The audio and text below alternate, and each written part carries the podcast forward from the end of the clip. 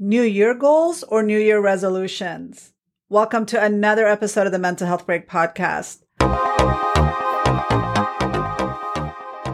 Hi, I'm Dr. Nafisa Sekandari, a licensed clinical psychologist specializing in anxiety based disorders. I created the Mental Health Break podcast to give you simple, actionable, step by step strategies to help you prioritize your mental health.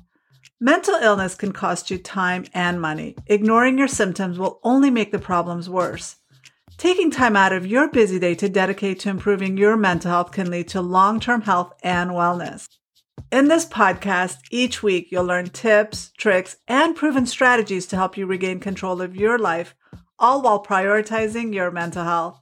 If you want to improve your life, regain control of your mental health, and feel empowered, you're in the right place. Let's get started. Today's episode is brought to you by the Transforming Anxiety course, an online self-paced anxiety course to help you manage and control your anxiety from the comfort, privacy, and convenience of your own home. Learn how to transform your anxiety in just six short weeks. Course registration is now open. To learn more, visit transforminganxiety.com slash course. Today, as we're winding down with the year, I want to focus on getting clear about your intentions for next year and setting goals that will blow your mind this time next year. Every year, I use this time to focus on uh, what I'd like to accomplish for the next year. And every year, I'm amazed at how much I get done as I reflect on my accomplishments from the past 12 months. It was actually this time last December that I decided to start a podcast, even though I knew nothing about what it would look like. In a short amount of time after making this my goal, I learned so much about the first steps to starting a podcast. It wasn't pretty initially, but I kept at it until I felt pretty good about the process, which took about six to seven months. So December is a great time for me to not only focus on the year ahead and on what that would look like and what I'd like to accomplish, but also reflect on the goals I actually accomplished over the past year. So why should we set goals? Why is it important for us to set goals? Well, setting goals hones your focus and gives you direction and makes it far more likely that you'll live the life of your dreams rather than drift along on whatever whim your circumstances present. Goal setting has been one of the most powerful tools I've learned in my life. When you write your goals in a clear and precise term, you activate the reticular activating system in your brain. This powerful tool that we'll call the RAS or RAS for short filters out all the distractions and information you don't want or need and helps you zero in on the information you do want. There are opportunities around you right now to solve every challenge you have, but you may not even see them until you condition your brain to look for them, accept, and then apply them into your life. Unless you write down your goals, they are nothing more than wishes and dreams.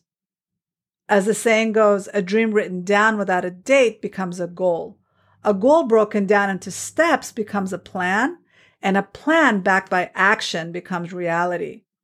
Today, I'm going to help you set goals, but also help you with how you can get more done in less time. I want to help you maximize your personal effectiveness. Now, understand that when I say get more done in less time, I'm not talking about time management. The only thing you have control over is what you do as that time passes. The number one belief people have about time is that they don't have enough of it and that they're too busy. The reality is that it's not that you're too busy or that you don't have time, but it's that you're too busy doing what you're doing to stop and learn a more effective strategy. It's about managing your events smartly and effectively in the allotted time that you do have. If you're like most people, you don't have a plan for organizing and prioritizing your events in a way that gives you the highest return on your energy. The reality is that we all have the same amount of time in a day, but it's what you do with that time that will determine your results. So in a week, we have 168 hours and we spend an average of 56 hours sleeping. That is if you're sleeping eight hours a day. You might think you're actually saving time by skipping sleep, but the lack of sleep will actually make you less productive and cost you time, not save it. We on average also work out about 40 hours a week. Obviously, some people work more and some people work less. And then we spend 35 hours eating, showering, cleaning, exercising, and traveling. That leaves 37 hours a week or about five hours a day to focus on our goals and dreams. That's plenty of time to reach any goal, learn any language or new skill, if we make the most of those five hours in a day to work on our goals and dreams. So imagine using five hours a day to upgrade your knowledge and skills a day. Where would you be? What would you be doing this time next year if you committed to this? The results would be mind blowing, but sadly, most people don't prioritize their goals and dreams and wonder year after year what happened to their time and why they're still stuck in the same spot as the year before.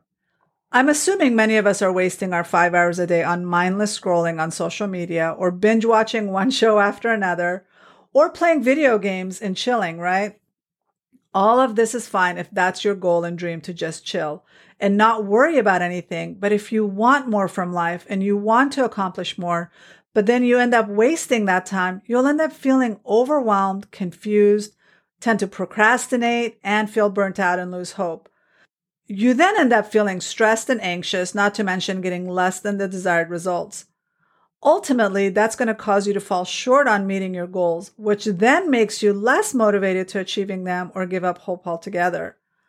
I want you to look back over this past year and look at the results you've had. The results for this past year are the effects of your efforts or the prioritization of the 35 hours you had in a week. This can be results in the area of weight loss, finances, relationships, or whatever the goal. So your results are the effects of your efforts, but the cause could be anything from lack of skills or awareness to lack of knowledge on what to actually do. It could also be lack of clarity or focus of your goal. Maybe you want to lose weight, but you don't know how to eat or what exercises to do.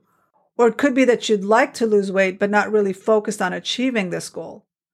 The most important step that could be missing is lacking the proper system for planning or managing your goal. You could also be lacking boundaries to say yes or no.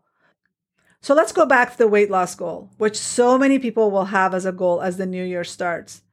The weight loss goal can be sabotaged with lack of boundaries when people keep offering you food and you can't say no. It can be sabotaged when you keep accepting invitations to go out for drinks or desserts. That's how the lack of boundaries can impact or sabotage your goals. You can also lack a process for your daily decision making. I have a patient that wants to change his eating habits and he starts out strong every morning and he eats really well. But by the afternoon, his cravings take over and he just gives in and goes for fast food. Even though he feels awful afterwards, this continues to be his behavior because he lacks a process for making decisions. Another area that can sabotage goals is the lack of accountability for your actions. Maybe there's no consequence for the poor eating, so you just keep eating poorly until you've lost control of your goal. Maybe you lack confidence in your ability to stick to a plan and see it through. Or maybe you give in to your emotional cravings and don't have a good grip on your mental or emotional triggers. Or just maybe you lack the discipline to develop new habits because change is harder than staying where you are. This would be building new habits that are constructive and not destructive, and new habits that actually move you towards achieving your goals and dreams. I really like this quote about regret and discipline. In this quote, it says, discipline weighs ounces while regret weighs tons. I repeat, discipline weighs ounces while regret weighs tons. But you might say it takes effort to be disciplined. Well, what if I told you that you're already very, very disciplined? You are very disciplined in your daily routines, even if those routines are to go and get fast food every morning, even if it means sleeping all day and playing video games the rest of it. All of that takes discipline, but unfortunately, it's directed in the opposite direction of your goals. So, how can you set goals that will actually help you achieve them? So, strategy number one is to write down your goals, either in a notebook or on a computer, because research has proven over and over that when you write down your goals and when you actually look at them and feel and see yourself achieving those goals, you're 50 to 100 times more likely to achieve those goals. So write down your goals clearly and break them down in five categories. I like my five categories to be in the areas of personal. This can be health and fitness or anything else related to personal growth. And then also spiritual, which would be about gratitude, slowing down, meditating, being more mindful, praying more, etc. But also in the area of financial, which can be savings, investments, paying off debt, etc. and also relationships where you focus on improving your communication skills or improving your self awareness. This can also be about finding love or getting married. And then the last category would be career, which is improving my skills in my field or finding ways to create more income. So for me personally, next year, my focus will be on starting a membership. That would fall under career and personal development since I don't know much about starting a membership, but I'm going to jump in and learn how to do it because I truly feel that I can help a lot of people transform their lives through a supportive community. So stay tuned for that. I can't wait to share it with you when I do launch it. So yes, I am nervous like I was this time last year about starting a podcast, but I'm also so excited about the possibility of having an impact on a larger scale. So figure out the five areas that are important for you. And then below each category, write down the specific steps you want to take. So for example, with health, under health, I can write improve sleep by going to bed by 10 o'clock and waking up at 6 every morning. I can add reduce caffeine intake and stop drinking anything caffeinated by 12 p.m.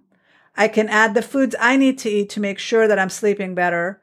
I can add essential oils I can use or diffuse for better sleep. I can also add a sleep routine to follow. I can add the exercises I can do during the day and before sleep to make sure I sleep better, or I can change my sleep environment. As you can see, this list can get long, but that's okay. Get as specific as possible and add as many steps as possible to get us to get a clear vision of what you want to accomplish.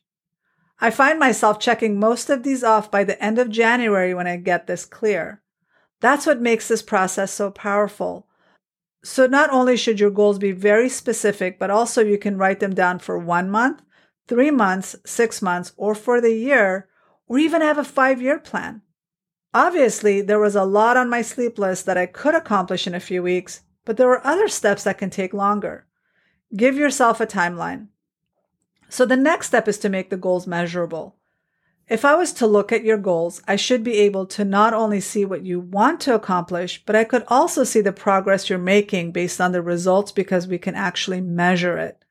So review your goals once a month to see if you're on track and then add or subtract as needed.